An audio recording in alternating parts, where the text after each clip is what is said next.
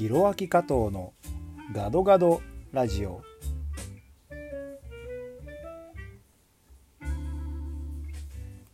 皆さんこんにちは。インドネシアはジャカルタ在住。シンガーソングライターミュージシャン MC タレント。2冊の小説の翻訳をしています加藤弘明です。この番組はインドネシアそして日本そしてアジアを股にかけて活動する加藤弘明がざっくばらんにお話しさせていただく番組です。ちょっとまたまた期間が空いてしまいましたがこのガドガドラジオまた頑張って更新していきたいと思います。皆様いかがお過ごしでしょうか？まもなく8月が終わりますけども。早いですねやっぱ。もう今年は新型コロナウイルス一色なんでもう2020年って何があった年ですかって言われてもコロナ。もうコロナですよ。ね全ては。でもまああのインドネシアもね新型コロナウイルスもちろん凄まじい勢いで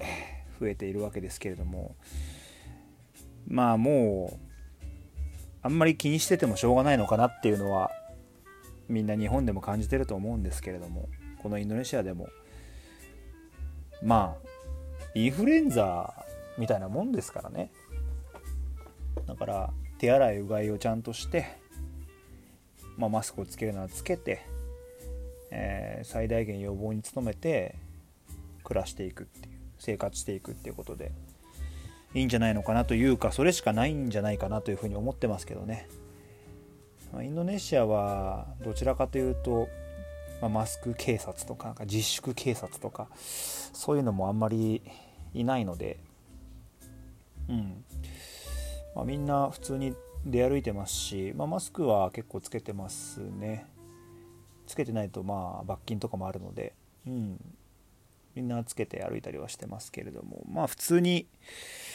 生活を進めているような感じはありますね。ちょっと曲が変わってしまいました。ということでそうなんですよ。だから結構日常の生活を取り戻しつつあるんですけど、まあ、PSBB っていう大規模な社会的制限っていうのは、まあ、まだ実は段階的に解除していくって話だったんですけどそれもずっと延期になってるんですけどももう必要あるのかなっていう感じですね個人的には。守ってないですしねみんな。うん。だからまあやる意味あんのかなって思っちゃったりしますけどね。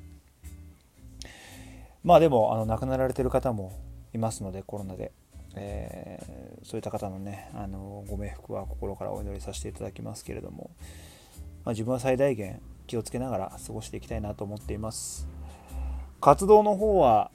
まあ、相変わらず自分でコンテンツを作って発信してっていうことをずっとやってるんですけどなかなかやっぱり外部からのオファーっていうのはまだ多くないですね。あったとしてもやっぱオンラインのイベントとかで採算がね取れないものが多いのでなかなかギャランティーをしっかりもらっての仕事っていうのはまだまだ僕は少ないですね。頑張っていかないといけないですね。だからといって止まってるわけにいかないので。うん。まあ、皆さんも大変な思いしてると思うんでね。なかなか僕ばっかりがってわけじゃないんですけどね。うん。だけどこうやっぱり人の前で歌えないっていうのはこれまで経験がないじゃないですか。僕は音楽活動っていうのはストリートミュージシャンから始めたのであのギターを持って駅前に行って、まあ、勝手にね歌うまあ、迷惑だったかもしれないですけど、まあ、勝手に歌うっていう形で人に聞いてもらえたわけじゃないですか。だから、まあ、ライブハウスとかじゃなくてもね自分が歌いたいと思えば人の前で歌うことはできたんですけど今のこの状況って歌いたくても歌えないじゃないですか。それって結構やっぱり苦しいというか悲しいというか寂しいというかやっぱ歌いたいなって思いますよね。いつもライブ配信を毎週金曜日にやってるんですけどそのライブ配信で画面に向かってカメラに向かって歌を歌っていて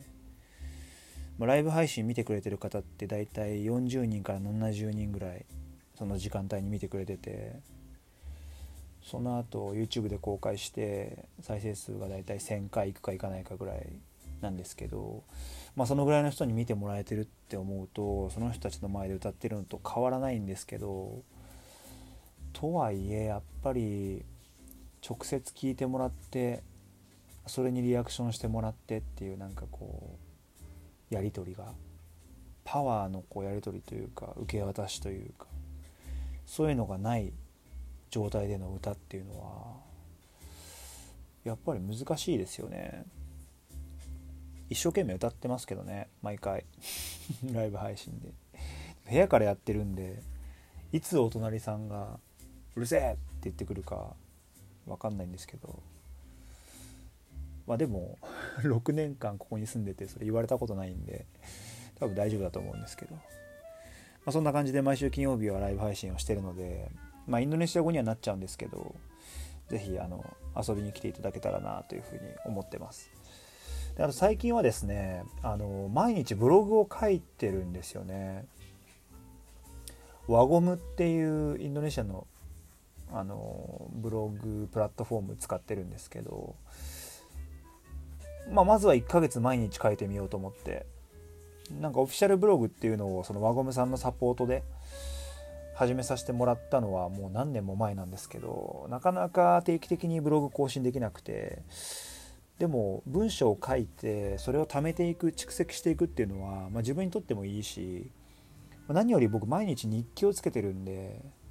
日記をつけられるんだったらブログも書けるやろっていうね本来は。ただその時間をちゃんと取って書くってことがなかなかできなかったんですけど今はもう朝起きてまずブログを書くっていうルーティンにしてうんだいぶそれが定着してきたんで。まあでもブログを書く時間ってどのぐらいだろう文字数にしたら。3000文字とかいってないかな。ぐらい書いてると思うんですけど。時間かかるんですねやっぱねブログ書くのって。毎日書いてみて思ったんですけどもう今ね1ヶ月半もうすぐ2ヶ月ぐらいになるのかな多分。まずは1ヶ月と思って始めたんですけどやっぱそれなりのインプットがないと書けないんですよね。で毎日の出来事ま毎日何かしら起こるじゃないですか。で僕の場合は仕事柄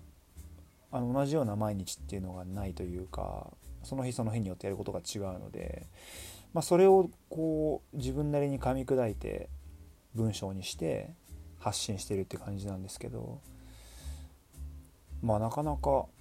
なんか空っぽになって書けなくなるみたいなことがそのうち来るんだと思うんですけど、まあ、今んとこ絞り出しながら書いてますね。いつまで続くんですかね。いや頑張って続けようと思ってます。はい。なので是非ブログの方も加藤弘明オフィシャルブログでやってますんでぜひぜひ覗いてみてほしいなというふうに思ってます。で、まあ、タイムリーにというかさっき安倍首相が辞意を表明したということで、うん、7年以上ね首相の座についてたわけですけども、まあ、病気であのやめられるということでまずはお大事になさってほしいなというふうに思います。7年ってやっぱすごい長いじゃないですか。でもインドネシアの大統領って2戦まで OK なんで今2期目なんですねジョコビー政権。で1期が4年間あるんで全部で8年間やってるんですよね。大統領ってやっぱ4年でもう一回再選したらもう4年。で合計8年できるんで、まあ、そう考えるとやっぱりこう腰を据えてできるっていう意味では、まあ、いい人を選べばあのー、なんだろうな。日本みたいにねあの任期が決まってなくて支持率動向で変わってしまうような形じゃないんでじっくり腰を据えて国のことを考えられると思うんですけど、まあ、ちょっと間違った人を選んじゃうと4年間耐えなきゃいけないっていう苦行が待ってますけど、まあ、どっちもどっちですけどね。うん。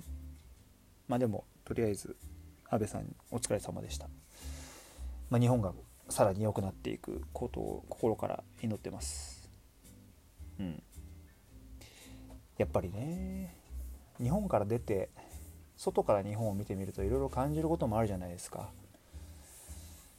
でまあこの新型コロナウイルスをめぐる対応であるとかまあそういったことで感じることは日々ありますしうんまあでも日本とインドネシアって結構対応似てたんですよね。どっちかっていうとロックダウンっていうよりは完全にはロックダウンしないで自粛に任せるっていう感じですよね、まあ、インドネシアの方が日本よりもはるかに給付金とか支援金とか援助とかは少なくて自粛だけを本当に迫られるっていう地獄のような日々でしたけどまあそれに比べたら日本は本当に手厚いと思いますよ。支援とか。まあしかも海外に住んでると10万円もらえないですからね。持続化給付金でしたっけ？くれないですかね？ダメかな？やっぱ住民票抜いてるから。まあしょうがないですね。ということで